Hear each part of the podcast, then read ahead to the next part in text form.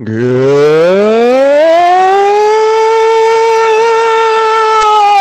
evening, Sports Zodians. How's everybody doing out there tonight? I am Mike Aglioloro. I am your host for this is Sports Zone. We're recording with you live like we do each and every week here via the I 95 Sports and Entertainment Radio Network. We got a good show for you tonight. We are being joined by Eric Tressler. Dave Hastings should be joining us in a matter of moments. We have a lot to talk about tonight. NFL Week 5 to talk about, maybe a little baseball playoffs. We have some basketball we may wind up talking about. I'm sure Eric Pfeiffer and maybe his buddy Larry Schmelrose would like to talk hockey. I believe the NHL season is right around the corner. But yes, Eric Tressler is here. Before I throw to him, Dave Hastings is coming back after a one week absence. So let's welcome him in here. Dave Hastings, how you doing? I'm doing all right, Mike. How are you? Good, good, good to have you back, buddy. So we will start off the show here. Eric Tressler would like to start the show off. Yeah, because I mean, listen, let's get this topic out of the way. Let's just let's just Yes. get it done and over with. Shitty topic. Nobody wants to talk about it. Everybody's beat the thing to death all day. We've beat it to death in text messages. It's just been all over the place. You can't avoid the Gruden story right now. But my question to you guys, is I don't know if I avoid all the talk. It's pointless to talk about. What's out there is out there. What's happened has happened. Not changing any of that. But what I want to know from you guys is who, and I'm trying to think of the right way to phrase this, and, I, and I've been thinking about for like the last half hour or so, really, the right way to phrase it. But Mm. who do you think is a worst guy overall? Is it Jon Gruden or is it Urban Meyer? We don't have to go into details, but I'm just wondering, like, both had pretty shitty, like, last week and a half, two weeks.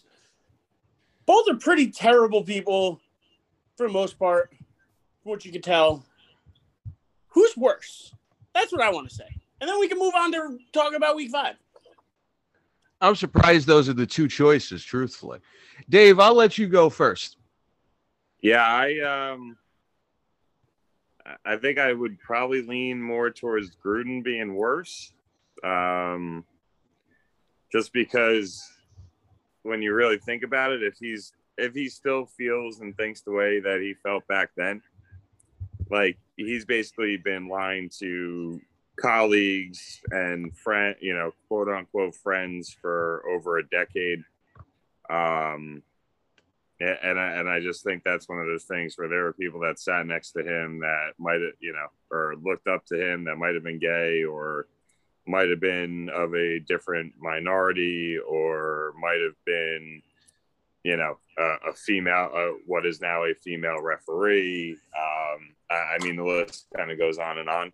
Um, and to think that, you know, somebody could look you in the eye and, and say one thing, but you know, inside and, and behind your back feel and say other things. Uh, I don't know that, that one just rubs me the wrong way. What, what, what Urban Meyer got caught doing. I mean, when it's all said and done, like that's really be, between him and his wife. Um, so uh, I mean, Gruden, Gruden is, you know, what he did it, it- or yeah, what he did or might still do. We don't know. Um, that that's a, that's affected you know hundreds of, of of different people. So um, yeah, I, I would have to lean towards Gruden being the worst of the two. Well, I will also point out that Urban Meyer did have an assistant coach work under him who was a friend of his who he knew committed do- domestic violence against his wife and he let him keep his job. So there was that whole thing. Right now, it's hard. If these are the two choices, it's hard to say anyone but Jon Gruden at this particular moment. And I listened to some of Keyshawn Johnson's comments on the subject. Apparently, he's been railing against Gruden for a very long time.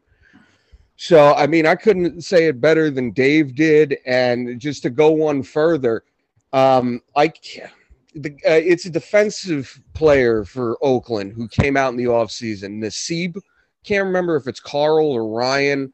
He came out over the summer. So you you hear Carl that your head Nassib. Carl Nassib. Okay, thank you, thank you. You hear that your head coach makes these comments in an email 10 years ago. And how is that guy supposed to have the same faith in him that he did before he knew that? So yeah, I at this particular moment, it's definitely hard to say anyone but Gruden if these are the two choices. Because No, I, I agree, but see here, Mike, this is the fun part of it. Is there's really no right or wrong Yeah. choice. Like there's really no there's no right or wrong choice. So uh, it's it's really Mm-hmm. well, can I can they're I both- can they're both can I- bad guys and like for for Yeah. very different reasons and that's the thing that makes it an interesting question is that they two completely different things they got caught doing two completely different like people like where gruden is saying things and seems to have a certain mentality about him but then you look at what urban meyer's done and you look at his track record between other coaches between players like aaron hernandez um like he he's had a lot a lot of different character issues going on. So I just thought that it, it is an interesting debate if you really think about Mhm. it. Um, but really, let's we don't need to beat a dead horse. So I mean, I'm Well, can I can I throw? I I'd like to end it on one thing, if I may. There's a write-in candidate who I think trumps both of them, and that's Daniel Snyder. Because let's be honest, Daniel Snyder's workplace culture led to the, the investigation of the workplace conduct of Washington, which led to this whole situation, and it's probably going to lead to a lot more than just this. We will look back You, on this you went and took it a step too far, though. You went and you went and took it to that land that me that was trying to keep us away from. So I- it, it needs it right needs now. it needs to be mentioned and that's all i There's wanted to do is needs to be mention it But I just don't think we should mention it. I just think that like we should just I was just trying to have a little fun with it, throw a little different like angle at it, and just honestly, I don't want to go too deep into it because we all have a lot of thoughts, and I just don't want to spend an hour talking about we could do a whole show just on that. yeah no We no no do- all i want We could do all I, like I- no no this is this is no no no no no no no this uh, is all i would this is it, it's god only knows how much worse it's going to get but yes let's move on here i'm fine with that anyway eric uh, eric pfeiffer is here let's welcome eric pfeiffer in before we start week five talk in the nfl eric how you doing or fife Um, fife I'm good, Mike. How are you today? I'm good. I'm good. All right, so let's talk. Huh? I was to say I'm sorry. I was gonna be trying something a little different today. I got a, uh, a hockey league that I joined plays on Tuesday night, so I'm gonna be walking out my door at about 7:30 Eastern time. But I'm gonna try and do it from my truck and still listen and pitch in if need me to, and sit in the rink parking lot before I get in. So before I have to go in. So uh, Nice. If I do cut out early though, just text me or text Schmel Rose the pics and he'll send them to you. All right. Well, we may wind up doing the picks early, depending on. Uh, I know Dave has to cut out early, so depending on that, we may wind up doing the picks early anyway. But um, let's talk Week Five in the NFL, and I think all of us have some comments on a, a certain game that took place this weekend. You guys shouldn't Uh, have any comments. I'm stopping you in your tracks. You shouldn't have any comments. Your team kicked ass. Is that going to be a reoccurring theme? But, but I'm just saying it. it no, no, not me cutting you off, but just right. honestly, like it won't Okay. be a recurring theme. But you can't Thank say you. we both have a lot to say because you guys, honestly, if you don't have things, positive things to say about your team, Mike, I'm sorry, but like you, you need help. Like That- you, that's you fair. can't not be you can't not be happy with the performance that you got from the team on Sunday. Like is, Elliott ran great, uh, Pollard ran great, everybody played great. The Giants, on the other hand, didn't play as great, had a ton of injuries, and yes, there's more to say on the Giants side, but you can't tell me that there's a whole lot to say other than just positives for your Cowboys this weekend. If I hear any negatives out of you, I'm stopping you in your tracks. I will cut you off on any negatives. I don't care. Use superlatives this week. Fine. No, no. Wait, Feel a wait a minute. Wait a minute. Wait, four wait, wait. one. Wait a minute. Wait, Feel wait, the wait. need to use one every now and then. Wait. Here's the deal. I will. I will. gla- I will go with you on the. I will not use negatives. You cannot make me use superlatives. We're doing all right for the superlatives. Dave, go ahead. Look, Eric's right. I mean, when it comes down to that game as a whole, um, I think I think it would have been a, been a better game if Barkley and Jones stayed healthy throughout the game. But all in all, I, I still think Dallas probably would have won by at least one possession. Um, I think the the great news for the Giants is that you know Saquon is expected only to miss two to four weeks. Uh, Daniel Jones might miss this week, but even if he misses this week, that'll probably be all he misses. Um, uh, I just I, I think when you look at this game, it, it it's kind of similar to the game they played against Philly. Um, you know, Cowboy fans don't want to admit it. Cowboys fans don't want to say it, but when you look at the rosters of the four teams in the NFC East, top to bottom, Dallas clearly has the best roster.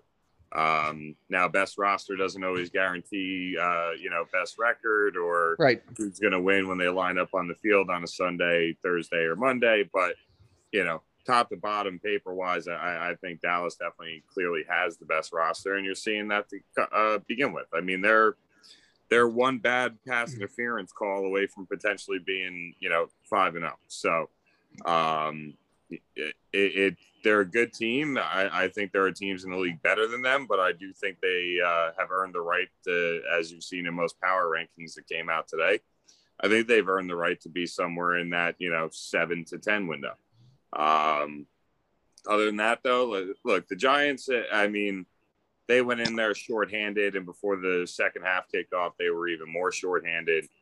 Um, and, and it just wasn't that for them that it just every card stacked against them and and they fought but that's the one thing i think you've seen literally fought yeah yeah well, that, i mean that's the one thing i will say if you're a giants fan outside of that idiotic move and throwing a punch i mean Toney uh 100% um at least looked like the real deal on uh, Sunday. Um, and I think that's that's a positive light. The Giants have talent; they have weapons, but most of them weren't on the field for Sunday's game, and that's really really all I think that needs to be said about that, at least from my end. All right, uh, Fife, you got anything you want to throw in? Uh, I just said the Giants are terrible. I would like to ask Dave a question. Um, who do you think is going to have a more impactful career?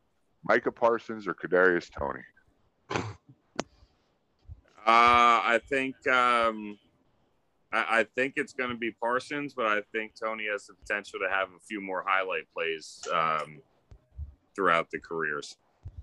But I, I think uh, Parsons, when it comes down to overall impact on a team and their win loss record and their ability to win, you know, big games in December and January, and you know, as a Cowboys fan, God willing, February um, I, I think Parsons is more likely to have a bigger impact on, on, on the team. Right. So, in my opinion, I don't care how many highlight reels he's got, or uh, it's just in my heart, he will always be the wrong pick. I respect that. Uh, that that I get, but I mean, look, as a Cowboys fan, I, will go back just three, four years ago, and you know, th- Dallas took Taco Charlton four picks before the Steelers took T.J. Watt. I, I get I get where you, I get where you're coming from. It, it, but that's the joys of the NFL draft. Hindsight's always twenty twenty. Ah, I was foresight. We all knew it. Got you've it. hit on more than you've missed, though, like Trevon Diggs. Hey, I t- Eric, I told you when they drafted him how happy I was. I, I mean, I did want them to get the safety that the Giants ended up getting, um, McKinney. McKinney, but uh, I, I, had no complaints about, about about the Diggs pick. That's for sure. Listen, I think the difference, if we're if we're talking, you know, draft history is a little bit here. It's the difference between selecting best available versus position of need. And right or wrong, we looked at the Giants taking a guy who was a third wide receiver. And it's like, why are you taking a slot receiver with your first draft pick after you traded down and had a guy like Micah, Micah Parsons in your sights? And you had a lot of really talented players on the on the board you go after a position you, for some reason, thought was a bigger need than taking the best available talent out there. And that's what the Cowboys have done right more often than not, as Eric said, to their credit, over the better part of the last decade. So, if nobody has anything else they want to throw in, Eric, you got anything else you want to throw in? Your Giants suck. Fire Gettleman. Fire Judge. Judge sucks. I'm sorry. Like he's just not a good coach. Uh, uh, and Toney, how stupid are you? You're the only bright spot on the team right now. You're playing unbelievably. You just broke Odell Beckham's rookie receiving record uh, for the team at 189 yards. He broke it. Odell at 185 in a game as a rookie. You do all this great stuff, and then you come out and you punch somebody in the head who's wearing a helmet. Like I will never understand for the life of me any person on the football field who throws a punch while somebody's wearing a helmet. Like, how uh, how stupid are you? They're designed yeah. to take hits. Like I don't like I don't yeah. understand what you're trying to accomplish there, other than get your ass thrown out of the game. Like or break your hand and miss a bunch of games as a it's result. Just undisciplined, and I, that's what I don't like. And this team needs to change. they're you know we've already talked about it. They've wasted careers, probably Daniel Jones' career, probably Saquon Barkley's career. It's time for a change, please. I know we're only five games into the year, but they got to do something. Can, can I Hmm. can I ask an honest question for the the Giants fans with us? Um, do you think Garrett makes it to the end of the season? Because I feel like he'd be the perfect sacrificial lamb Yeah, out of a good any point. coach on that roster. Do you think he makes it to the end of the year? I do. I I, I do. I, I I unfortunately do. I think this whole squad, because it's not the Giants' style to fire a coach in season. I think unfortunately this is the group we're stuck with till the end of the season. Five. Well, it's like that. I was thinking about this the other day. Like, it's so, it's a frustrating sentence. Like, they they refuse to fire somebody in the season, right? Because, like the Steelers, they used to refuse to rework somebody's contract until somebody like T.J. Watt came along, and uh, you know they reworked his contract to get him back on the field this season. So you, you it's time. Like it's you know it's a new era. Like you got to mend and you got to bend and you got to do the things that need to be done and you need to start moving the franchise in the proper direction. One sacrificial lamb is not going to cut it. Like it is it's time to refresh and i think it's still early enough to be able to save a guy like daniel jones and saquon barkley's careers maybe even if it's not with the giants but maybe just getting them a fresh look fresh face something in there to get them moving a little better throughout the rest of this year. It's just something.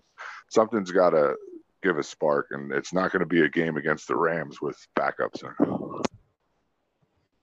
Yeah, that's very true. So it'll I, listen. I think Dave's point is valid because we hey, talked Mike, about let me the. give you what- your Aglioloro aggravation of the week: the Rams over the Giants. I, We'll, we'll get one. I out of the you're not going to like this. You're not going to like this because here's my thought. I was actually looking at this week's schedule earlier today, and I see that, and I get that St. Louis is going to be heavily favored. The game is in MetLife Stadium, correct? Yes. Yes. Okay. Yeah. So yeah, I could kind of see that being a trap game. Where I mean, listen, the Rams are a good team. Nobody's saying they're not a good team. They're four and one right now, but you know, it's the Rams when you come down to it. They're not infallible, and yeah, the Giants may be playing with backups, but I can see a war. I'm not saying I wouldn't pick the Rams. You're- I'm just saying I could I could see a world where that's the game the Giants get up for. delusional. Happens all the time in the NFL. There's more parity in the NFL than any other sport. Can So anybody else? Can anybody else on this call right now, honestly, honestly, sit here and tell me you give the Giants a chance this weekend at all, Uh, Mike? Like, no. would you be willing to put it on the No. line and pick them? Like, if you want to pick this game, I'll let you. I mean, I I did You I did ju- I did just say everybody heard me say I'm not saying I would pick the Giants, right? I just saying I could see it. I'm just saying. Well, yeah. Look, there there is that any given given Sunday, but I mean, you're talking they're probably going to be without their starting quarterback, their starting running back, potentially all three their top three starting wide receivers outside of Toney, because no, uh, most people don't think he's going to get suspended because he didn't actually land the punch. Um, so I mean, you- you're talking that they're they're down there, could be potentially down five of their top, you know, six offensive players. Their starting offensive tackle might not play. He's still dealing with a foot injury. Uh, I mean, Jabrill Peppers, he missed this past game. He there's no guarantee he plays this week. I mean, they they already had a bad roster, and, and their their team is getting decimated by injuries. So I, I there's just no way in God's green earth. I I think they have any like the Rams would have to give them the, give them the game, and I'm talking like throwing interceptions or fumbling the ball that you know get returned for touchdowns. Like uh, I'm talking the Rams would basically have to hand the Giants this game for the Giants to win this game. All right, fine. Here's all I'm going to say just to end this, wrap this whole thing up before we move on to other games and talk the rest of the league here. I will not use superlatives. We're doing all right. We're doing all right. That's all you get from me. That's it. Let's move on here. Um, just to look at the rest of the league, we can go to whatever games you want, but we could use this as a jump off point here. You look at the standings in the league. Can I? The Chiefs, what? No, I'm gonna let you go. If you had somewhere to go, I'll let you go. But otherwise, I- I, I- had a game in mind. I'll let you do it. What's your theme? I got, I got to get. I, I, how do you not go with that kick fest of Green Bay and Cincinnati? To me, like that. Oh Have my you god! ever seen that many missed field goals in a row? Like I, I don't know. Like Mason Crosby, he's a, usually a lot better than that. Like I, this is really off. And then the fact that they doink one off to it, it, the whole thing was just wacky. I don't know if you guys got were able to catch that game, but to me, that game was really the game where you were like, "What is happening here?" This game should have been over five different times. The worst field goal of that whole game was when the Bengals kicker thought he actually made it to win the game. They started to celebrate. Yeah, That, that- I felt, and he's a rookie kicker too. I I felt so bad for him, but yeah, no. I it, I mean, look, that game was the epitome of it all. But all told, I think there was 13 missed field goals or extra points before the end of the third quarter of the one o'clock games. It was like kickers in the one o'clock games just were like eh, they just all slept on the wrong side of the bed, uh, which is just I I don't know how, how you explain that one. Like, look, I, I've always compared kicking to playing golf. You, you know, you do the same motion every time you're out there. It feels natural to you. It feels good, and yet you have absolutely no idea if the ball's going to actually go where you want it to go. Uh, but with that said, I also think that as a kicker, come on, you have one job. You got one job. You should be hitting 95 to 98 percent. I know most kickers don't. I understand that, but still, anything within 40 yards that that should be money for an NFL kicker. There, there's really no excuse uh, for it in my book. So, yeah, that that's it. That that game was crazy, but overall, the one o'clock games kicking was just a joke. Mm. Five missed field goals in that game. Three for Crosby, two for McPherson, I believe was his name, just to put that in there. So, yeah, I mean, that was batshit when I heard about that. I'll give you that one. Um, but to go back to what I was going to do here, you look at the standings right now. The Chiefs are two and three, last in their division. Now, given what's going on with Las Vegas, that's probably going to change very shortly. And Denver obviously is not going to be three and two. They they're not going to stay there. So Chiefs will get back there. Chargers at four and one. Arizona at five and zero. I don't care if we thought Arizona was going to be pretty good this year. The fact that they are the only undefeated team in the NFL right now, that's pretty crazy. So just just to look around here, a lot of surprises so far. I know everybody's been high on Justin Herbert. Chargers four and one after that game that they had on Sunday. To give them the, to to be starting off that much, I, Eric, I'll throw to you here. You've kind of consistently said that you thought Herbert was better than Burrow. So far, I don't think you're wrong. no, Did I I, get? I oh, think okay. every week he's proving it. Herbert's going to be a hell of a player. Mhm. He really is. And what he's been able to do out there in the West, I mean, is something the team should take notice of because he has some weapons. They have a good defense. There's no reason that team shouldn't be on the rise. And when you see what's going on with the Raiders, you know they're going to start to dip. You expect Kansas Kansas City to pick it up. And Denver, you knew that 3 0 start was nothing but a mirage. Yeah.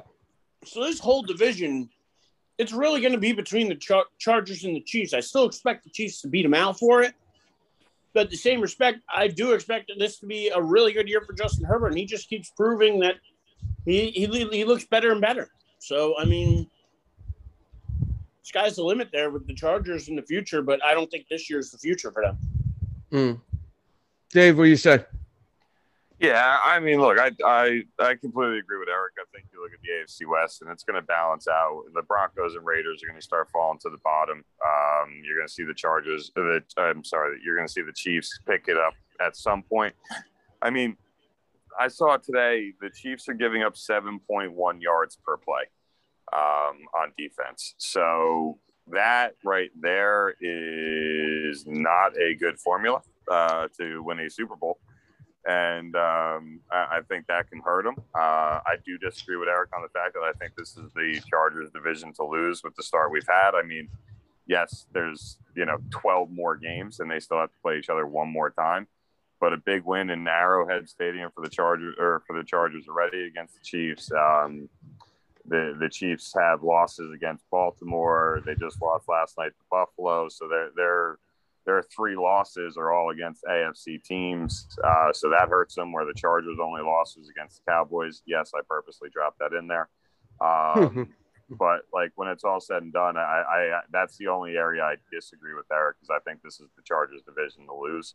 Um, even though we're only five games in, I, there, there's a lot of little little things that that you know are going to add up towards the end of the year when it comes down to division record, uh, interconference record, all that stuff. So, um, but yeah, you look at this division. I think Oakland's going to probably take a step back. I wouldn't be surprised if they come out and win this week. Um, just kind of one of those like middle fingers to Gruden of like, hey, we didn't need you. And I mean, like we talked about before, they have an openly gay player on their team. I mean, we know 80% of their roster is, you know, African American. Like, come on. They, they, I'm sure these players have a, a, little bit of a chip on their shoulder and, and want to kind of come out and say, well, fuck you. We didn't need you anyway. So um, I wouldn't be surprised if the Raiders came out and won this week. Uh, but I think they start to dip down. Kansas City picks it up, and, and the Broncos again. That defense is uh, uh they if they can't run the ball, they're going to lose because that de- that defense can only do so much. Hmm. And just to throw it in there, Las Vegas is on the road against Denver this week. That seems like a pretty good week to give the middle finger to the whole situation. So I'll give you that one there. Um, Fife, you got anything you want to throw in? No, I just think that uh, we've, I mean, at least myself, and I think there were a couple of you guys uh, preseason. I think we all expected the the road to the Super Bowl through the AFC to run through Buffalo. I think I still think that's the way it's going to go, and uh, we'll see what happens. But as far as the West goes, I mean, I still think that the Chiefs, like the door's wide open. To be honest, um, I, I, think that um, their lack of capability of generating a, a, third target in the passing game is really going to start to hurt them soon. Uh, I think they, like I said last week, I think they can beat the good teams, but I think they're going to come up short against the great teams this year. And I thought that coming into this season and uh, you know I'm still on it. I still think that all the risks Mahomes takes eventually in this league are going to bite him in the bite him in the butt for a little while. Uh, he'll go back to getting the plays again at some point, but I think all his risks are going to bite him in the ass. And uh, you know, I just think the door's wide open there, and it's perfect time for a guy like Herbert to come in and and take over for a year or two. Well, I do think I heard Hill may wind up missing this week's game. Uh, Edwards Helaire, I believe, went out with an injury, so that's that's not going to help anything. So, but let's talk about Buffalo real quick because they. And Mike cut out. And Mike cut out. So who's got something uh, to say uh, about Buffalo before he gets back? Because you know that's where he's going. It's going to be a tough place to, to win in the uh, playoffs. I'll tell you that. It's going to be cold there. Not only cold, but they got a hell of a team. That, that the, the, fact that the way they're able to get pressure with just four and, and stop the run with just six or seven in the box is going to they're going to be a problem for everybody. I don't. Mm-hmm. I mean, even even on weeks where they have you know the offenses might not be clicking, like that defense is going to keep them in the game. And and you look at Josh Allen. I mean, he he's your dream running quarterback. Uh, if we're being honest, he, he's the guy that you want because he can run but he's much more of a pocket passer. Like, you know, he ha- he has the build to take hits if he takes hits. So yeah, I think you look at Buffalo, and they're probably the scariest team in the entire uh, NFL right now. Mm-hmm. And I'll tell you this, you know, we talk about Cowboys loaded with all the weapons they have. Stefon Diggs is a monster. Emmanuel Sanders, nobody really paid any attention to the fact that he went to Buffalo. He's shown he's not dead yet. Beasley is Beasley. Me and Dave know Beasley is a very good weapon to have. Dawson Knox, the tight end, is coming on very strong. They got two pretty good running backs back there. So you got some great weapons for Allen to play with there. That is an offense that can beat you in a hundred different ways. Five. You're still with us, Mike. But uh, okay, uh, that's good. Five said he I, around seven thirty. It's seven thirty. So. Oh, gotcha. All right, that's my fault there. All right, well, I'll throw it to you guys. What, do you guys got anything else you want to bring up from this week? Uh, I, my heart breaks for Detroit. I don't. I mean, seeing a coach cry is never something I you want to see in the NFL in general. Um, but beca- becoming the first team in NFL history to lose back-to-back games on uh, field goals as the clock expires is just you just feel for the Lions. I mean, that that's just mind blowing to me. That that the Browns Chargers game was insane. The Browns first team in NFL history to have uh, over 500 yards of offense, no turnovers, and something else, and, st- and still lose the game. Like I, I mean, there's there there this was a great great week of NFL football. I mean, even that Houston New England game, which was a game I had no interest in watching, turned into one hell of a barn burner. Um, and but yeah, so uh, all in all, I think it was, it was, a hell of a week, which is a good thing because if you look at the schedule for this week, it, there's nothing overly exciting on on this week's schedule. Mm, fair enough. Eric, you got anything else? About this week's games, not really. I mean, uh, Tom Brady looked, you know, on the, the offense finally looked good again there in Tampa Bay, I should say. Anyway, I know they were beating up on a Miami team, but they look good. Um, expected them to look good. I mean, we could talk about the Falcons. Falcons beating the Jets without um, Ridley and without, you know, really a very good football team. So to, to see the Jets go to London and lose, I think I, I predicted that last week. When not, I think I took the Falcons last week when you guys all took the Jets. I can. I'm not mistaken. Yeah, uh, well, actually, you and Dave both took the Falcons. Me and uh, me and Schmelrose took the Jets. Yeah. Great, yep. great minds think alike, Eric. Great, yeah, that's great right. Exactly it, Dave. Can exactly. I can I throw something here on, on your point though? Um, so, sorry to cut the celebration short there. You guys pat yourself on the back, get that all out. I apologize for stepping on it. Um, how about the resurgence of Cordarrelle Patterson? Like it's ridiculous what he's been able to do. I mean, he's he's always been looking one of those scat cat uh, guys who can, you know, a little bit of a weapon in the receiving game. You always wondered what he could do out of the backfield. A Percy Harvin type player. I always kind of looked at him as he's bounced around the league. I think it's the fact that the Falcons have been so devoid of talent. They don't really trust their starting running back. You have Ridley, you have Pitts. I mean, Eric, I got to concede to you on this one. You did say the Falcons were going to fall off after the loss of Julio Jones, and you've been proven right on that one. But in the midst of all that, Patterson's kind of taking advantage of the fact that Ryan's got no one to really play with here. And he's like, well, you know, you can try me, and I still got some juice left. Well, yeah, I think what you've seen out of Patterson's been nothing short of impressive. Um, mm-hmm. I still can't say I'm going to sit here and be like, oh man, he might be in the running for you know top running back in the NFL. No, nothing like that. Nothing like that. it's but... it's nice to see. I think for the first time in his career, a team that actually found a way to use him outside of returning kicks. Yeah, I guess cousin David was waiting in the chat room and I didn't see him there, so cousin David's here now. Um, no, but I also will welcome cousin David. But I also want to say that I, I 100% agree with you guys about Cordarrelle Patterson and the resurgence. I mean, he looks good, but this is what he was supposed to be used for. He was always supposed to be that utility guy. Yeah, That came to the league that was able to do a few different things and um, I actually think he's, and maybe I'm wrong about this. I think he's a little bit bigger than Percy Harvin too, but I could definitely see those comparisons to like a Percy. That's Harvin. all I was going with. I wasn't going with size. I was just yeah, but I mean, yeah, that's yeah. I'm just saying that adds mm-hmm. to his to his capabilities, his size, because that's something Harvin didn't have. So you True. could use him, and uh, he could barrel through some guys, and he's not afraid to take some hits, and you know he I don't know. Cordarrelle Patterson seemed to be a bright spot on a very crappy team so far.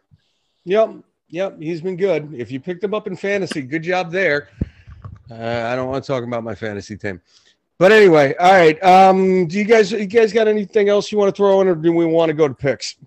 I mean, everything else kind of went according to schedule. I mean, so I mean, I don't think there's a ton here outside. Well, I have a question. Chargers, I mean, that Chargers Browns game overall, other than just talking about Herbert, was a hell of a game.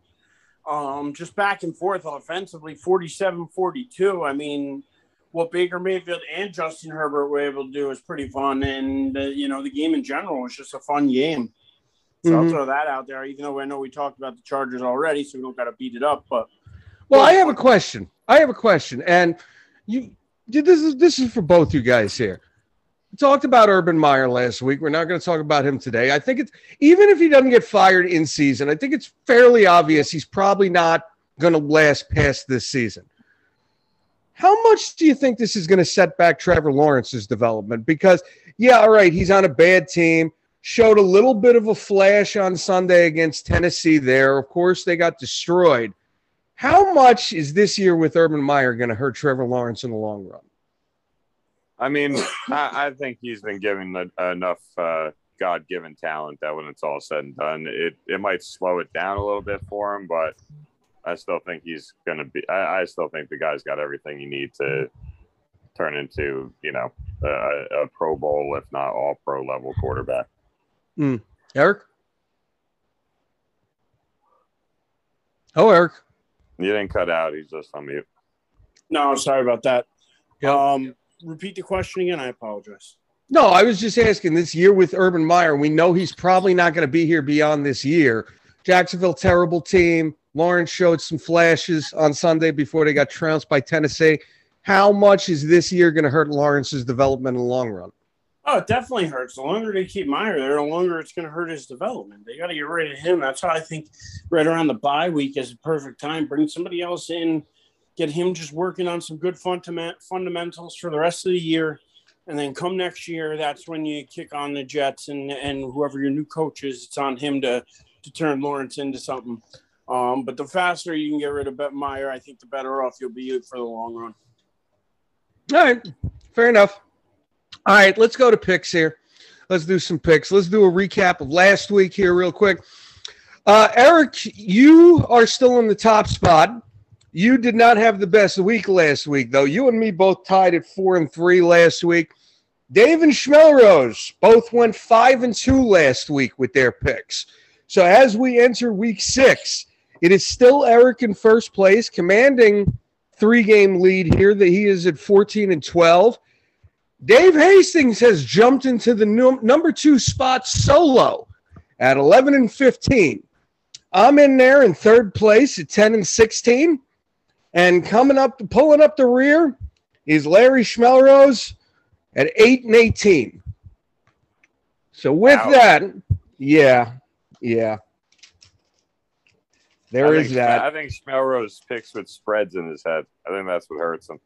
I think Schmelrose may want to defer to uh, Eric Pfeiffer for a couple weeks just to see if anything had changed.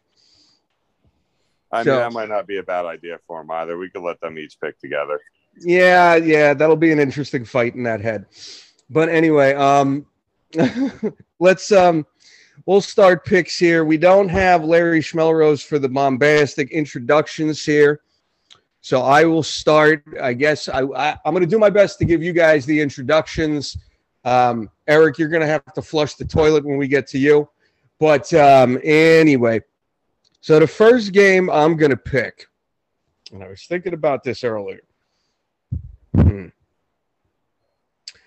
So I guess this is your Ags aggravation of the week here. There's a couple games I want to pick, but I feel like if I do, Eric's going to get mad because they might be his toilet bowl picks. Um, I'm not. I'm not going to do the Rams Giants. I'm not going to do that one. Um, all right, this will be it. We'll do this one. I'm going to give an interesting game here because I think this game could go either way. Minnesota Vikings. They did win last week. They won in the last second on the field goal, like David pointed out earlier, two and three going into Carolina to take on the three and two Carolina Panthers. Darnold, uh, Sam Darnold, coming back to reality a little bit over the last couple weeks after his three and two start. But I think we got a pretty even matchup here, all things considered. So we will start with this game, and I am going to pick the home team. I'm going to pick Carolina. I think Darnold's got a little bit of magic left. Minnesota, not overwhelmingly great, but they can pull some heavy wins out if they have to. But at the end of the day, I'll give the home team the advantage here, and I'll go with Carolina. Dave? Well, I think one thing when we talk about Carolina, we need to go back and recognize is um, I think Eric was really the only one that refused to agree that they were a really good team. Um, so, uh, Eric, if I am right on that, uh, I just want to give you quick credit. Um, uh, but I think the one thing we've seen with Carolina the last two weeks is they haven't had McCaffrey. and um, Darnold has been turning over the ball. Uh, and I think if you limit, the, if he doesn't turn over the ball, I think they're the better team. I think having McCaffrey back is going to take some pressure off of him, stop him from forcing some shots or throws that he's been forcing. Uh, so I'm actually going to go with Carolina as well. Okay. So you got Carolina. Eric? He's still on Minnesota. mute, isn't he? Oh, Minnesota okay. all day. Minnesota all day. I was just letting you guys finish, but no, Minnesota all day and twice on Sunday. Um, don't mind Carolina. if I'm not mistaken, Sam Darnold is uh, isn't he the league leader in rushing touchdowns right now? Uh, he's tied. He's still tied for it. He didn't get Tied it. He didn't have it. He didn't have any this week. So uh, Zeke and I think one other player caught up to him this week. As uh, he's tied at, at five. Yeah, Minnesota all day. Because listen, even if Cook doesn't play or whatever, I'm gonna trust in Cousins and the weapons that they still have playing. Because I mean, unless There's a they're statement. down Thielen, Jefferson, Cook, and uh, you know their left set, their left tackle, I, I got to think that Minnesota's going to find a way to win this game. They're not that bad a team. They're still going to be around 500, maybe get probably game over. You know, nine and eight ish.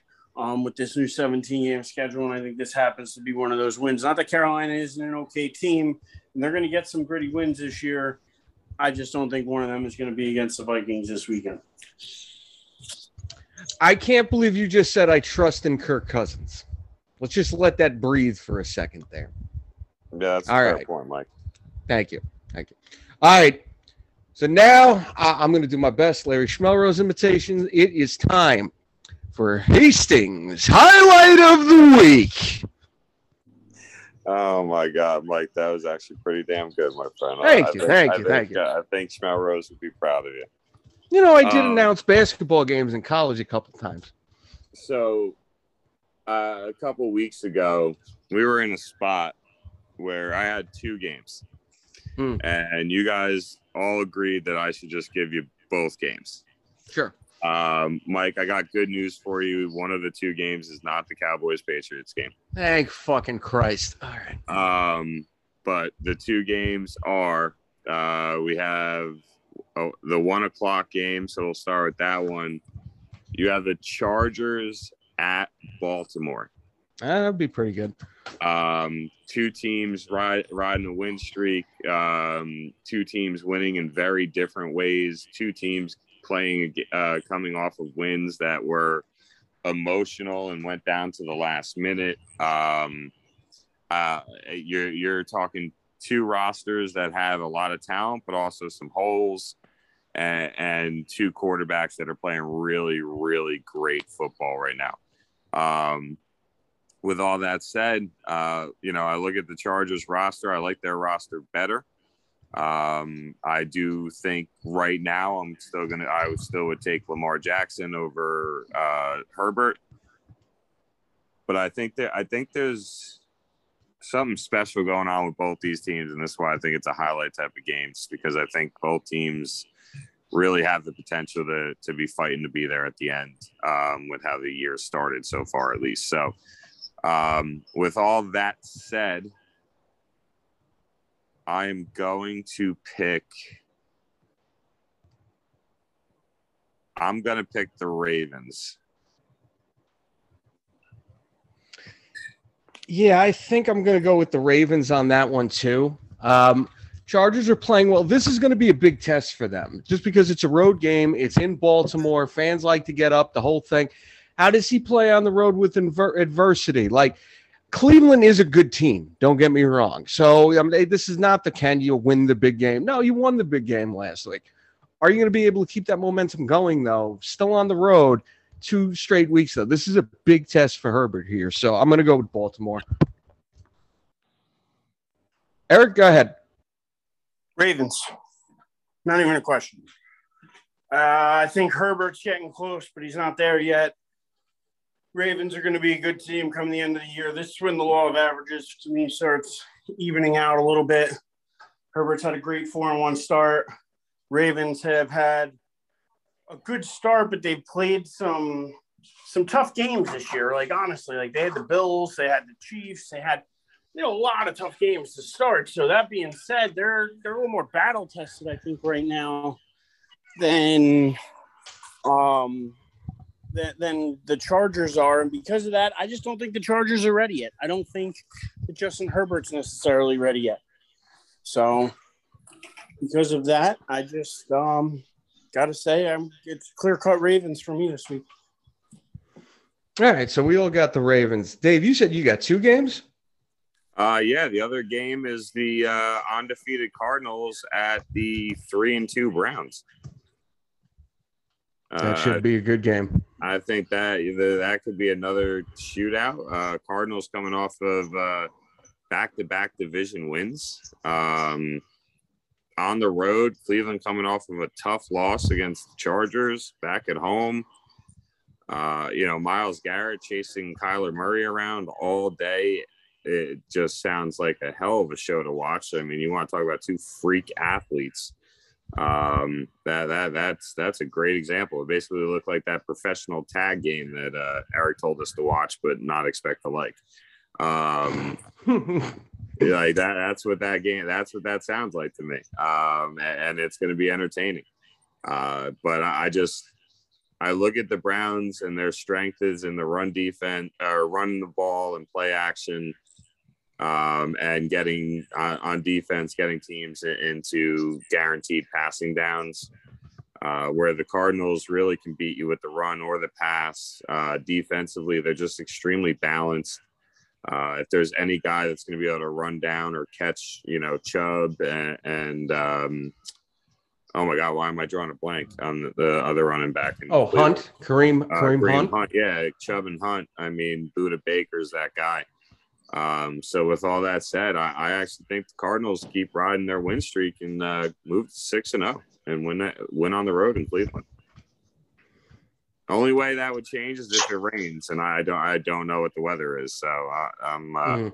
I'm going to go with the Cardinals, not knowing what the weather's going to be like Sunday in Cleveland. I'm going to go with Cleveland in this game just because I feel like they have to win this game after the way they lost last week. I feel like for them to be taken seriously and as a team that you see, think has a legit shot to go to the playoffs, you can't lose a game like this after losing last week's game the way you lost it. So I'm going to go with Cleveland there. Eric, go ahead. Um, yeah, this is again goes back to the same thing I said about the last game, but the law of averages. And to me, this is a game that's going to average things out a bit. Uh, you know, Arizona, unbelievable start to the year. Great start. A lot of people thought they would be a good team this year, but I don't know if a lot of people thought they'd be five and zero oh good. Um, that being said, a lot of people have the Browns winning the AFC North, and right now at what are they three and two? Yep. You know they're they're right there in that meaty 500 part of the schedule that I think that they're going to start trending upwards. Um, not that Arizona is going to trend downwards, but I do think that we all know they're not going undefeated. So that mm. being said, this game is also in Cleveland, weather permitting or not. I think this is a home win for Cleveland and one for them to get back on their feet with. So um, I'm going with Cleveland at home. All right. So with that, I'm prepared here because now it's time for Eric Tressler's Toilet Bowl of the Week. And this one, this one's circling pretty hard because I mean, really, it's it's a game nobody wants to probably watch. It's not a lot of fun. There's just, uh, I mean, I'm going right to this Sunday night game. Steelers at home against the Seahawks. You're going to watch Geno Smith play a quarterback. And is there ever a more foul taste in your mouth than having to use the words, we're going to watch Geno Smith start at quarterback? Like it just leaves a bitter taste on your tongue. Like it is just, it's a sour, sour smell that like you just, you just taste it. It's on the taste buds. It's, it's a bad one. So, I mean, that, that being said, the Steelers aren't much better. Two and three look like crap the first two weeks, played a little bit better. Najee Harris seems to be running the ball better. Um, but at the same time, they are two and three. Big Ben has faced some questions about his arm. Um, and yeah, I have a feeling I know which way a lot of us are going to lean. But when I look at it, this just isn't an appealing game to watch to me. I don't know about how you guys feel about it, but this this is this is some smelly shit right here. All right, so you obviously took Pittsburgh here. I don't So- want to Yeah. even pick that game. That's how smelly it fucking is. Yeah, I mean, and here's the here's the thing about You this game. want to double fuck it. It's it's, it's a bad one. Yeah. Yeah, I wouldn't mind. I wouldn't mind giving this double flush and just being Well, like, I'm not. hey, I'm. I'm not going back to the bathroom now, so y'all will have to do that on your own. But uh, anyway, here's the thing about this game, though. It's all because Russell Russell Wilson got hurt last season. Like nobody, when they put this game on the schedule, obviously, you don't put this game on Sunday night thinking Geno Smith is going to be starting at quarterback for Seattle. Because if you did, not only would you not put it in prime time, you'd be trying not to televise the game at all. So just just to throw that in there, yeah, I think we're there shouldn't be a question we're all picking Pittsburgh here, but it's important to note that Russell Wilson playing in this game drastically changes the whole complexion of it. So just throw that in. Dave, go ahead. Yeah, there. I just had a brief moment where I was like, you know what? I'll be ballsy and take Geno Smith to win against Pittsburgh, and then I realized, even with Russell Wilson, one of the biggest issues for the Seahawks is their offensive line. Um, so you go from Russell Wilson to Geno Smith, and we're not talking Geno Smith from like his rookie year where he had you know fair amount of mobility. So, um, I, I I just I got to go along with you guys, and, and and I'm gonna have to take uh take the Steelers. Thought you were gonna say you were gonna you were gonna pick Geno Smith, but then you looked down and you realized, hey, that's not weed, that's angel dust. I should put that down. Yeah, no, no, no, my friend, that is definitely that. I mean, I, I mean, if I was gonna go Geno Smith, I and, and the Seahawks, I could understand why you might have thought that that was a part of my evening. Anyway, all right. So he's not here right now, but there's there's a few games that I think would qualify. So let's do the I'll do the introduction here. Always do for Charlie's a shit show of the week, and they- I mean there's some bad games on the schedule this week. I think one of you guys said this is not exactly an eventful week. The game I'm going to pick here because I. I I think there's still a question about whether or not Tua is coming back this week, right? This is the first week he's eligible, but that doesn't mean he's back, right? No, he's not. He's not coming. He's not coming back this week. All right, and this game He is in not be back England. Fair enough. So this game is in England. England, for some reason, I mean, not for some reason, it's just the way it's worked out. They don't really get good NFL games over in England anyway. Miami versus Jacksonville is not going to be a good NFL game. It's going to be a horrible one, if we're being honest here. And it's it's really sad that Tua went down. Jo- Jacoby Brissett has proven. At one point, people thought, eh, maybe he could be a solid NFL quarterback. No, no, no. We've gotten our answer here. He's not a legit quarterback. And Jacksonville at times doesn't look like a legit NFL team. But I'm going to be honest. I'm going to go on record. I'm going to say Jacksonville gets their first win of the season this week simply because Miami is just not the same team without two of there, or I should say a legit NFL quarterback. So I'm going Jacksonville. Eric, who you got? Um. Ooh, this game is is a pretty terrible one, isn't it? It's a good choice. Yeah. Um. I still don't think the Jaguars win. Give me. I, I think they go into their bye over, and that's what gets you know Urban out the door. I'm I'm gonna go with the Dolphins. All right. Dave, who you got? Um, so,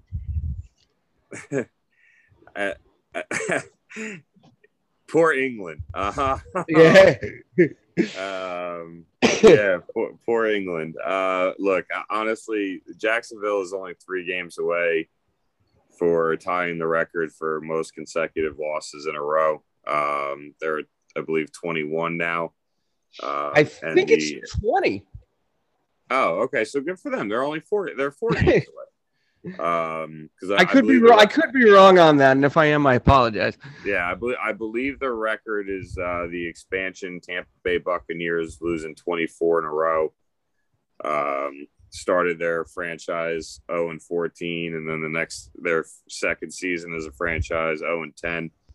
Um, I don't think the Jaguars reached that record, and one of the reasons why I don't think that is I do believe that this is the week that the Jaguars will get their first win. There you go. Uh, so I'm gonna go with the Jacksonville Jaguars for the Schmelrose shit show of the week. I All got right. One more shit show I want to bring up, just in case it was, just in case this shit show happened to be super, you know, need, need, needing a little more. I uh I found this game to be absolutely awful, and I mean, yeah, almost like you you want to cry when you just smell this diaper. The Um, Rams and I- Giants. Duh, no, please well, don't. yeah, please you, don't. You wanna, you want to cry about that for all different reasons, though. I mean, that's but the one I was looking at was a battle of two one and fours, and that's the Texans at the Colts. I thought you might go there. Thought you might go there. And you Hey. think about it, and you're like, oh well, the Colts, you know, they're you got to pick the Colts, right? They're pretty good. They're not going to be bad. But they're one and four, and they're not really that good at all. And then you look at it, and you're like, well, the Texans are crappy, and they should lose practically every game. Then you remember they got like Tyrod Taylor, and like you know he does some things. No, and it's not. whatnot. Ty- it's not Tyrant. Isn't Oh, it Davis that's Mills right. now? It's Davis Mills. now. Yeah. Davis Mills now. So my, my bad about that. But like, actually? He's only. I give him some credit. He's only the second rookie quarterback ever to beat a Bill Belichick led team. yeah, coming off a win last week. It- Yeah. it's a, it's a terrible game that nobody wants to watch. Thank God it's buried in the afternoon somewhere, and you only catch through high, um, red zone highlights. But I'm going to start it off, and unfortunately, I'm going to take the Colts at home, but I don't feel good about it at all. I really don't. This one gives me a bellyache. Yeah, I mean, I'm inclined to take. Well, lie down, take a nap, make sure you get plenty of fluids there. Um, I'm inclined to take the Colts here because the game is at home, but I'm looking at Carson Wentz's statistics through the first five games of the season. 1,322 passing yards, only seven touchdowns on the season. And he hasn't even gotten intercepted that many times, it's only once. Sacked 12 times on the season. So he's averaging about two sacks a game there. That's not good. Houston could pull this out, but on can't even say on paper. Just yeah, I I think I just got sick too. I'm going with the Colts. Go ahead, Dave. Well, uh, Mike, I- I'm going to kind of pull a you real quick and uh, just point out the fact that I went into last night's game down 26 points in my fantasy league, and all I had was Jonathan Taylor. And Jonathan Taylor got me the win. And that's Good. After, ha- that's after having three of my players combined for a whopping 0.6 points. So I still pulled What- that out. Can I tell? Can I tell you the? Can I tell you the contrast there? So I went into last night's game down 50 points in my fantasy team, and you know who I had going last night? Baltimore's defense. So good job there, Dave. Dude, you're down 50 going into a game with defense. You know you're losing. It's over. Yeah, yeah, I know, but I, No, I no, wanted you to throw. Mad. You can't be mad at me for being happy about my job. No, I'm not. That's why I said good job. I'm Yeah, not. you- Good job. you- One of us. One of us won. Eh, so anywho, so um, look, the Colts, no Quenton Nelson, still no T.Y. Hilton. I mean, they're beat the hell up. Uh, but Wentz is playing better football than he did last year. He's not playing great football. He's just playing better football than he did last year. They have a really, really dangerous running attack with Taylor and Mack and Harris. Um, or I'm not, or not Harris, Hines. Um, their young wide receivers are pretty good. Houston is just the throw a bunch of shit at the wall and hope it works out. Um, like, like that, that to me is their roster right now. Um, and you know, I, I think Tunsil's out this week, so they're out there starting left tackle. Like, they, they're really just. It, I mean, Deshaun Watson like cursed that that that that team over the last summer. So, you know, uh, well, really, Bill O'Brien did. I, think if I'm blaming anybody for where that team's at, Mm-hmm. Brian. But anyway, so with all that said, I just I, I think it's a good game. I think it's not a good game like I want to watch it, but like more like it's a close game. Um, and, and I think, uh, but I do think the Colts pull it out when it's all said and done. All right. So we all pick the Colts to win that game. All right, fair enough there. So are we are we good with football? Because I really got to roll, but I really really wanted to hit on something um, from this past weekend with college football because I actually watched college football this weekend. Nice. Nice. Go ahead. So I want you to hit on it, Dave. so like I, like I said, guys, I, I gotta go, but I'm gonna you know I, I want to stay. I at least want to have this conversation really quick. And all right, so the Red River rivalry, Oklahoma, Texas, that game was berserk, berserk. That game was just insane, crazy, crazy game. Seeing Penn State lose to Iowa, Iowa like that was rough, but Iowa just looked like the better team. It's just like Penn State just happened to make a couple more plays. Um, A and M beating Alabama, that was crazy. It was just like Alabama almost seemed like they couldn't get out of their own way. Um, but like the the reason I'm throwing all these things out, like those those are the games that really stuck in my head. I mean, I saw highlights from some other games, but those were the games I really kind of paid attention to. Um, when you look at those those games specifically, or maybe something, um, you know, that I I didn't mention, like Eric, like to you, what really kind of stuck out? Like I know you're not a happy Bama loss, but they're still going to be in the in the conference champ or in the playoff at the end of the year. Like it, it, it's a it's a, a speed bump uh, in their life like that uh, or uh, in their season. So like I know you're not sitting there thinking, oh my god, the sky's falling. So like really like when you like whether it's the games I threw out there or a different game that I'm missing, like what game like just had your like jaw on the floor? Because to me it was that it was that red river rivalry game. That was just ludicrous. That last two three minutes was insane. Like i just i just i, I was happy i watched college football and like it, it's honestly the main reason i made sure i made the show tonight guys. Like uh, i'm Hey, telling Dave, you I, gotta just- just tell you really, really quickly, the fact that you don't watch a lot of college football, the fact that you watched it, did you have fun with what you watched? Did you enjoy the football you were watching? Because that's what I always try to tell you guys, you and Mike, is that college football is actually a really a lot of fun if you get into it and you you you not even if you follow it. You don't have to have a favorite team, but do what you did. Just pick a couple games over the weekend and maybe you're able to follow a little bit of and you're gonna have fun with it. It is it is a lot of fun college football, and I'm glad that I'm glad to hear it. Sounds like you really enjoyed it, so I really hope you did. Um, but you hit all the main points that stuck out to me this weekend. Number four versus number three in Ohio in uh, Iowa versus Penn State.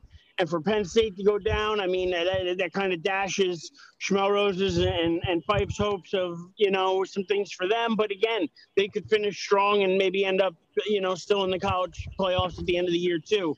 Alabama, you're right, just a speed hump. Definitely disappointed about the loss, but again, you said it correctly. Couldn't get out of their own way. They didn't look right. They didn't play right. They didn't have the same intensity they usually have. They came out flat, and when you do that, and the other team, uh, you know, an A&M came out guns ablazing, you know, it, it, it totally made the difference. And I think being in the Texas A, being there in Texas A&M, that's the second largest crowd they've ever had, only behind I think the game when like Johnny Manziel beat them or something. Like back in like 2012 or whatever, way back when. So I mean, they, they this is like big time stuff. So I'm, it's it's awesome that you you watched some of it. You, you enjoyed what you watched, and yeah, those were my biggest takeaways too. And then that Oklahoma Texas game, it's a ton of fun to watch teams like that, rivalries like that, and that rivalry is something that's coming to the SEC because both of those teams will be in the SEC come 2025. So you'll have the Red River rivalry, you'll have the Alabama Auburn rivalry, you'll have the uh, Florida Georgia rivalry. You have some of the biggest rivalries in all of college football, like probably three of the top 10 rivalries in all of college football. In, that conference, so I mean, it's uh, it's pretty special. It's pretty awesome, and uh, even though it was a disappointing weekend for my Tide, it was still a an exciting weekend of college football, and I'm just happy that Dave, you were able to catch some of it. Mike, were you able to? Do you have any thoughts on this? Can Well, I, I, I listen. I actually have a funny story because I honestly I I work all weekend, so I didn't get to see any games this weekend. But yesterday, I work four days straight. I work ten hours, four days straight from Friday through Monday, and I've been doing it since I started this job. A guy comes into my store and he's looking for college stuff, and we don't have college stuff in the store. But I get into a half hour conversation with this guy who I think his son and his girlfriend went down to Texas for the weekend for that Oklahoma Texas game, and then they watched the Dallas. Uh, they went to tech, uh, Texas Stadium, Dallas Stadium, whatever the hell it's called, uh, Jerry World, to see the Dallas uh, Giants game. And he's telling me about the Oklahoma Texas game. So I know a little bit how crazy that was. What Texas had the big lead, and then Oklahoma stores all storms all the way back to win the game. So it's funny that that's one of the games you brought up because again, sorry, Eric, did not get to see it. Not intentional. Just you know, life gets in the way sometimes here. But I knew about that game because this guy and me had a half hour conversation talking that game and the Cowboys Giants game.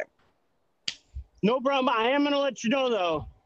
There mm-hmm. are games on Wednesday, I believe Tuesday, Wednesday, and Thursday night you can catch. You just got to look for them a little bit. But I but let me ask you something though. play every night of the week that the NFL doesn't play. yeah, but games. let me ask you something though. Like, I mean, I, I think it's a little different with college. Don't they skew the important games or the fun games to watch for the weekend, no, and then the games during no, the week are kind of? The thing is that there's so many different college football programs on so many different levels and so many different it, that you're going to see good college football no matter what because there's plenty of conferences out there you've never heard of, but they still have equal talent on each side of the ball. And if you have equal talent, you're going to see a fun game. You know, and that, that's mm-hmm. really what it comes down to is you may not know the conference. Maybe it's a WAC division or, or, or MAC or, or something like that, that, that you have no idea. You have no idea, you know, who these teams are. You may just get sucked into watching but let me ask oh, you. Oh, wow, that they just scored, and then wow, so 30 seconds later, that team just scored, and then like all of a sudden you're like, wow, all of a sudden this is exciting. You're gonna get into it. But let me take you just just a little bit, a little taste. It's almost like drugs, like a little taste, and you're just gonna be off. all right, that's that's a fair comparison. But let me another question then. I, I, get the idea that you can watch a team you never heard of before, or two teams you never heard of before, and still have a good time with it because these are these are kids just going out and, and the passion. You've always talked about the passion the kids bring to the court at the college level that isn't kind of sapped away by the NFL and everything that's going on there. So I get that. I understand that. Do games that get played during the week like are do they involve teams that are going to be involved in like the top 25 rankings or the college playoff not at the end of the usually, year not not usually but you may hmm. still see some guys who are talented enough where they'll talk about like oh this guy may be looking to get drafted next year or this right. lineman may be like somebody so like they'll mention it during the broadcast if there's somebody of importance to watch out for during the game um but for the most part, no. Those games Tuesday, Wednesday, Thursday. Maybe on a Thursday night you might get a top 25 team playing, um, but not really Tuesday, Wednesday. But again, they're just more nights that if you can catch any of it, I think you'd have fun with it. And Dave, it sounds like you had fun this weekend, so um, I'd be interested to hear in the future if you happen to catch any more games. Um, but there's a lot more fun ones coming up on the schedule. So I, I you know, a couple rivalry weekends coming up. Um, so it, it's definitely going to be fun to watch. So I hope uh, hope to get some more updates and, and hear some more uh, stories about you listening and watching. Yeah, I, I, I know you asked me like like not asked me, but kind of pointed out like I'm glad you have fun. So just so you know, if I ranked them, that Oklahoma Texas game number one, the Alabama A and M game number two, and then the Penn State Iowa game would be three. Because I mean, and it may I'm sure it makes sense to you why I would rank them that way, but like mm-hmm. that yeah, that, Al- that that Alabama A and M game, I, I, can't remember the name of the quarterback on A and M, but that kid just some of the things he was doing, some of the crazy shit he was pulling out of that, you were just like, you got to be kidding me. Um, but like it was also one of those games where I'm watching and I'm like, you can tell Alabama has more talent but they'd make like a third down stop, but then you get holding on the defense. or they'd, they'd make a good third down conversion on offense and you get holding on the offense. Like it was just all these little stupid things where Alabama just every time they had an opportunity to get back in the game or like, you know, even win the game, they just kept making mental mistakes or little errors that just they all added up when it was all said and done. But yeah, no, I enjoyed it. It was a lot of fun. Uh, I wish I caught the um, the Texas Oklahoma game. I only caught the second half, but still, I mean, it, knowing how that game went, it, I I probably got to watch the better half of the two anyway. Um, but yeah, no, I'm uh I'm gonna try uh try watching a little bit more so I can talk about it with you a little bit more and you know have I'll have a little more free time uh or well be a little bit more into into life uh, as the weeks roll by. So I'll be here with you guys. But um actually, Mike, I, like I said, I do got to hop. But before I go, All right. uh, Eric, I have a friend over my house right now that you know as well, and I wanted to give her a chance to say hello if she can hear me. Um, but if she can't, I don't think she can hear me. She's out over in my kitchen. Um, but Nessie Costa is here. Oh yeah. Hi. Hello. I feel like I know that name. Long time no talk to you guys. I know. What are you up to? Oh, you know, just losing my earring on Dave's bathroom floor. There you Nice. go. So Nice. yeah, Eric, uh, we were like halfway. She got here at like uh, I told her I had to show you guys tonight, and uh, like I said, that's why like she's one of the reasons I got to wrap up early. But like, um, I told her like I told her I had the show, and she got here, and like we were already like 20 minutes in, and all of a sudden, like 10 minutes after she got here, I was just like, wait, you know both Erics that I do this show with. I like I don't I don't know if you I don't think I've ever introduced you to her. Uh, Was she knows at Was she at now. Eric's wedding or at your house when you moved in? No, I, she definitely wasn't at your wedding, Eric. I know that. Um, Okay. Those would have been the only two times I probably would have met her then. But Yeah, nice, nice, to, nice to, nice to kind of meet her. Don't worry about it. You're not missing anything. You don't want to meet me. All right, fair enough. That's not true. That's not true. I'm, I'm playing. I'm sure it's not, but I'm playing along with that. So that was funny. But yeah, so um, guys, uh, sorry I missed last week. Glad I could be here uh, with you this Mhm. week. Um, I know there's a lot of great, uh, crazy things going on with uh, playoff baseball. Te- uh, Astros make it to their fifth NA or ALCS in five years in a row. Like, Yeah, Eric doesn't want. Eric doesn't want to talk about that. Yeah, I've been trying to pay attention to things for you guys, so I'm sure you want like, hey, at least you can replace one David with another David. I'm sure cousin David would love to hop in and talk some baseball with you guys. And uh, I know he put something in the chat about the Kyrie Irving situation, which I personally I just don't give a crap. I'm tired of Kyrie Irving one way or the other. Oh my god, Uh, I'm so with you, Dave. I'm I'm I'm with you on that topic. Like, dude, do what you want to do. I don't care. Like, why has it got to be Yeah. a new, new story? I, I don't want like, yeah, yeah. yeah. So so anywho, but uh, glad I could be here with you uh, this week, guys. Um, Eric, just give me the stay sweaty and and I can hop off. Stay sweaty, have fun, and nice talking to you, Nessie. Good to see- good to uh, hear from you. I'll, I'll tell her. He said she's uh, Enjoy. she came over. She's doing some laundry. so All right, hey, But- listen, have fun. Talk to you soon. I'll, ca- I'll catch you Have guys a- later. All right. Have a good one. Dave. Have a good one, Dave Hastings. Everybody. All right, Eric. You made it very clear you don't want to talk about baseball. That's fine. I have something baseball adjacent not- for not- you, though. Not necessarily that I don't want to talk baseball because it's just like Well, the playoffs don't matter to me. So I'm like, I'm at it. Yeah, Like, no, got I mean, I'm with you. out. Sure, what I'm I'm with you on that.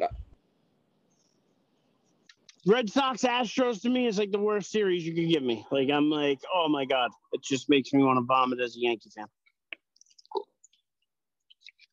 don't know. You cut out again, but that's okay. I'll keep talking for a second.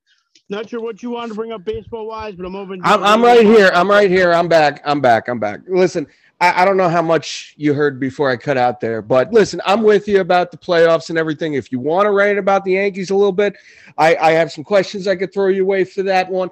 But I have something baseball adjacent here because we we haven't talked about Barstool in a while here, but you know I, I kind of follow Barstool Sports and I I listen to the to some of their podcasts. I'm a fan of Kevin Clancy, KFC, the We Gotta Believe podcast, um, KFC Radio. I laugh my ass off to that shit most of the time. Were you aware of what happened on Sunday night at the Chicago Houston game uh, between uh, Barstool Sports member White Sox Dave and John Cusack? No. All right. So White Sox Dave is obviously a Chicago White Sox fan, and he has a list of people who he feels would be banned from any parade that happens if the White Sox ever win a World Series, and John Cusack is one of those people. John Cusack, obviously, he's starting the movie Eight Man Out, big Chicago guy. If you watch Chicago sports, he tends to be a little bit of a flip flopper.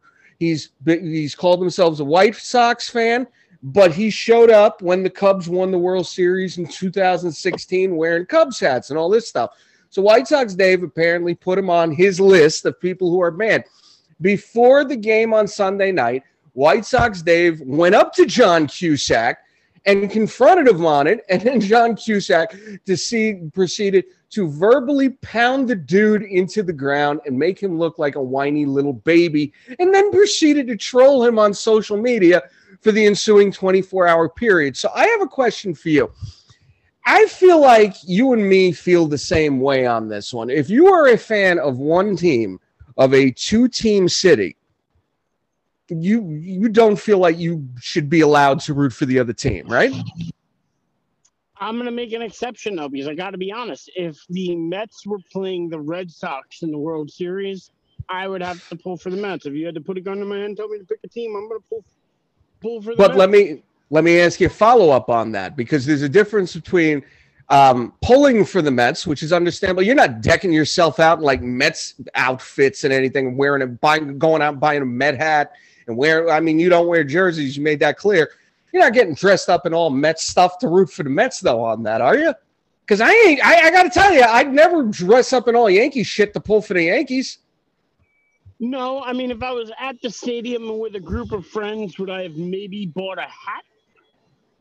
I could see a possibility if, like, you know, I tended on giving it to somebody after the game or giving it to one of the, you know, my friend's kids after the game or something like that instead and wasn't planning on maybe I would do something like that. But no, you're right. I wouldn't show up in full here. But again, I don't necessarily have the money to just go and spend like that. So if some guy like John Cusack's got a bunch of disposable money and he wants to waste it on a bunch of different jerseys, I'll be honest, I am a guy who owns a bunch of different football jerseys. Uh, the first jersey I ever owned. Wait a minute. John, the first jersey I ever owned as a kid wasn't even a Giants jersey. It was a Brett Favre jersey. Green Bay Ah, Brett horrible. Favre jersey was the very first football jersey I ever owned. So Were, that- wait a minute, wait a minute. This brings up a question just completely out. Weren't you the one who said you never wore the jerseys of other teams because of something your dad said? No, no, no, no, no. There was. I don't want to really rehash this too much, but my dad had certain players that he didn't believe guys should wear their jerseys. Oh, is that what? It, oh, okay. I thought it was all players. he- no, he thought that guys like Derek Jeter and Michael Jordan, I believe, was in that. No, I don't know if Jordan was in that. It was it was more Jeter, more like Wright, um, David Wright, like those Yeah. kind of players that he just didn't think that like it was cool for a guy to rock a Jeter jersey. Now that was totally my dad's opinion. Definitely a way too old school opinion for today's day and age. We understand that. I'm not making excuses for it, but at the same time, he is 65, and I'm not going to change the way the guy thinks at this point in his life. So right. it just is what it is. I've argued with him forever that Jeter's a Hall of Famer, and his Ah. argument was until he's in the Hall of Fame. Once he's in the Hall of Fame, the jersey is good to be worn by anybody. So right, apparently, well- according to him now, it is okay to wear a Jeter jersey, Oh, that's but it funny. was not okay pre previous to the Hall of Fame. All right. Well, I That's just- apologize. I, just his thoughts. I apologize if I shouldn't have brought this up. You said the jersey thing, and my head went there because I, I remember you saying that years back. So I am sorry if I oh shouldn't no, have brought that up. always a fan. My dad was a guy who owned an Earl Campbell jersey. He Oh, okay. Like you know, he, he he loved certain players. I mean, you know, I he he absolutely he had I think an Alworth jersey maybe. He had um who else did he have? Somebody else. Earl Campbell. I mean, I said him already, but he had. Um, You did. I don't know. Maybe he had an Eric Dickerson. He had, he had a bunch of them, bunch of different ones. He had a oh a Barry Sanders. Um, fast feet.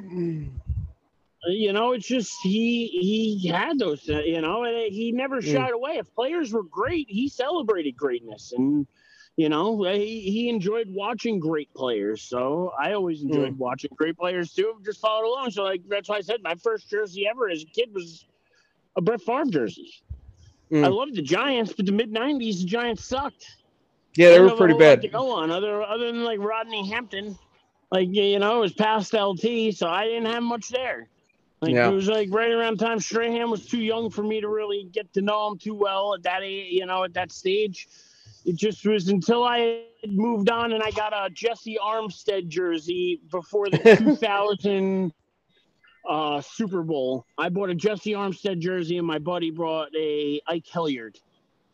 Oh wow, that's a deep cut.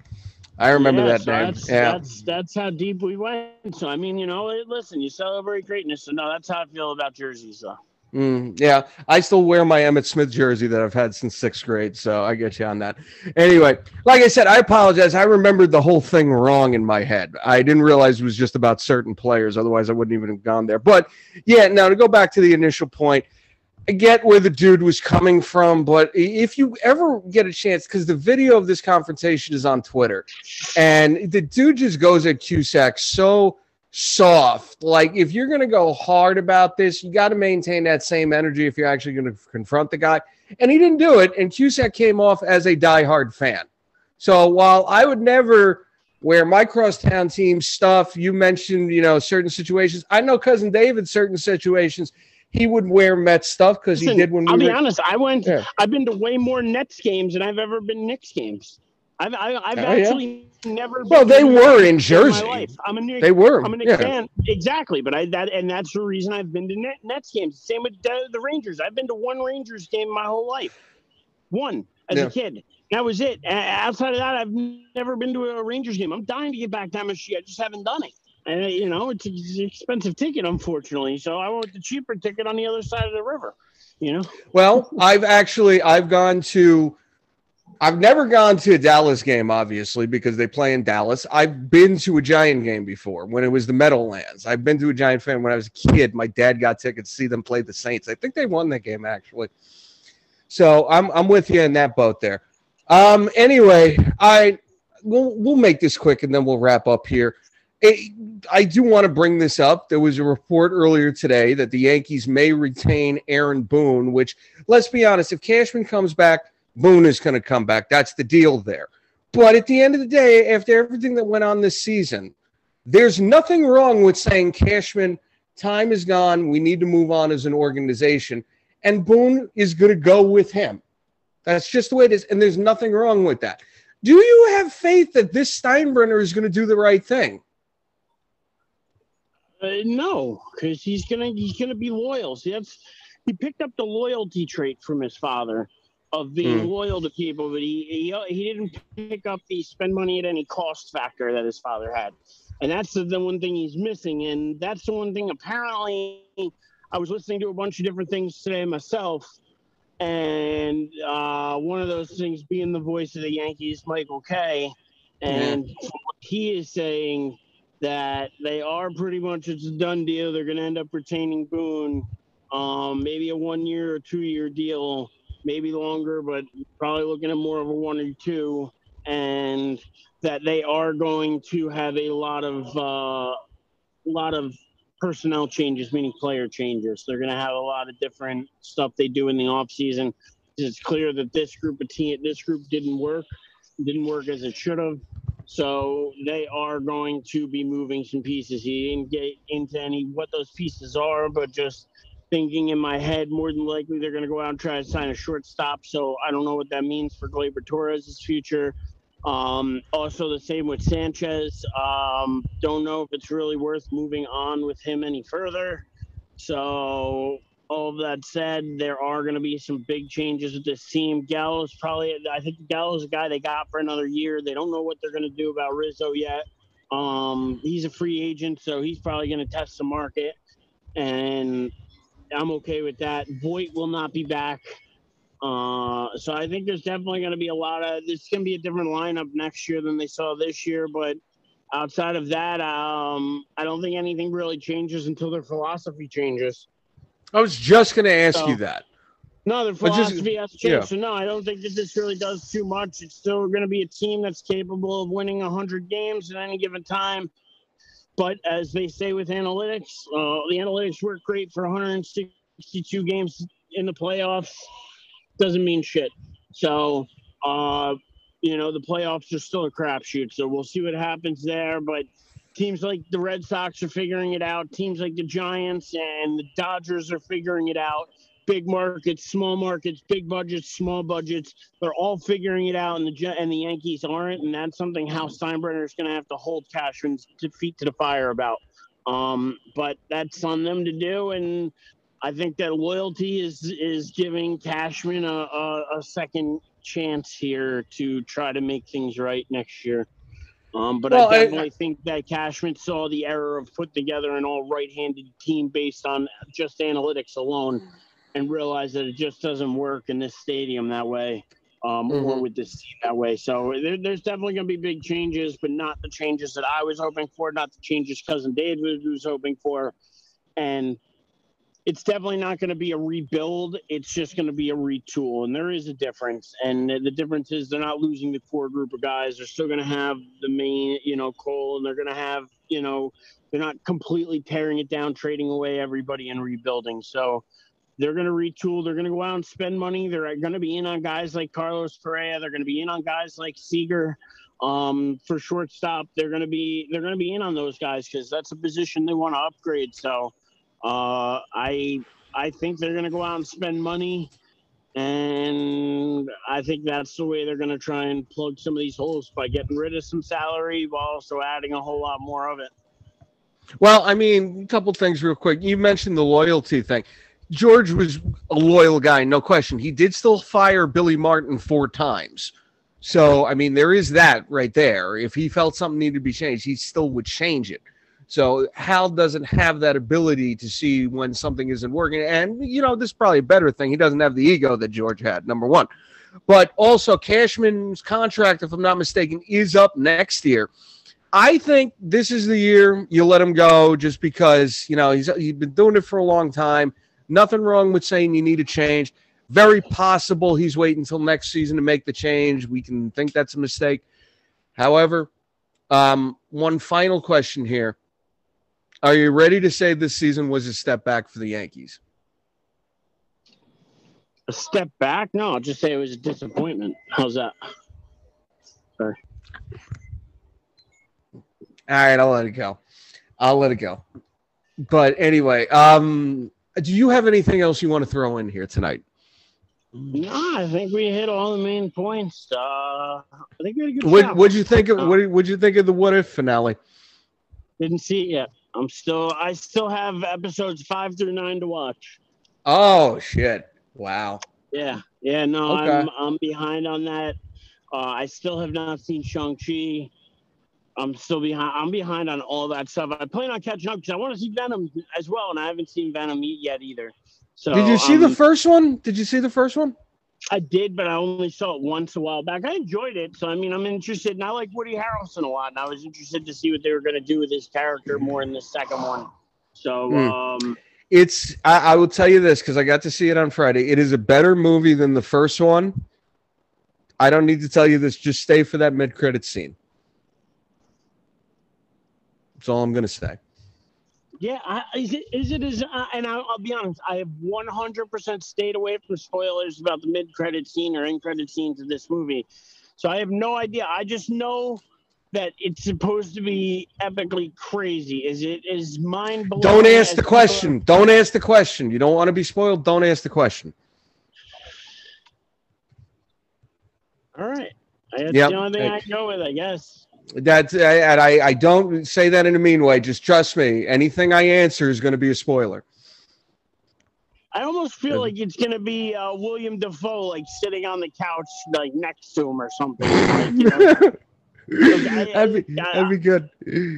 like I, I, I, I don't know. Like I'm trying to think, like or like you know, that, that's the only thing I can think of. Like I'm like, I, Mm. so I'm, I'm excited because, like I said, I have no idea, so I'm just excited to see it. So that's all. But um, Mm. I am uh, when when I do see it though, we can definitely talk about it. So I'm hoping by next week maybe I'll have seen it and we can we can talk about the end of next week's show.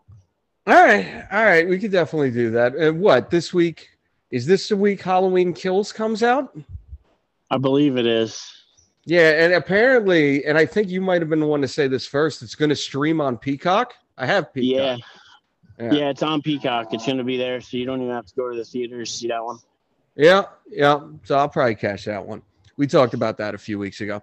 All right, so that'll do it for us here tonight. Thank you everybody for listening on all our various podcasting outlets: Google Podcasts, Apple Podcasts, Spotify, Stitcher, TuneIn, Anchor, Bullhorn. We always thank you for joining us. Thank Dave Hastings and Eric Pfeiffer for being with us tonight. Eric Tressler, any last words? Uh, as always, stay sweaty, and until next week. Stay sweaty, my friend. Yes, and I am Mike Aglioloro. Thank you, everybody, for listening. We will see y'all next week.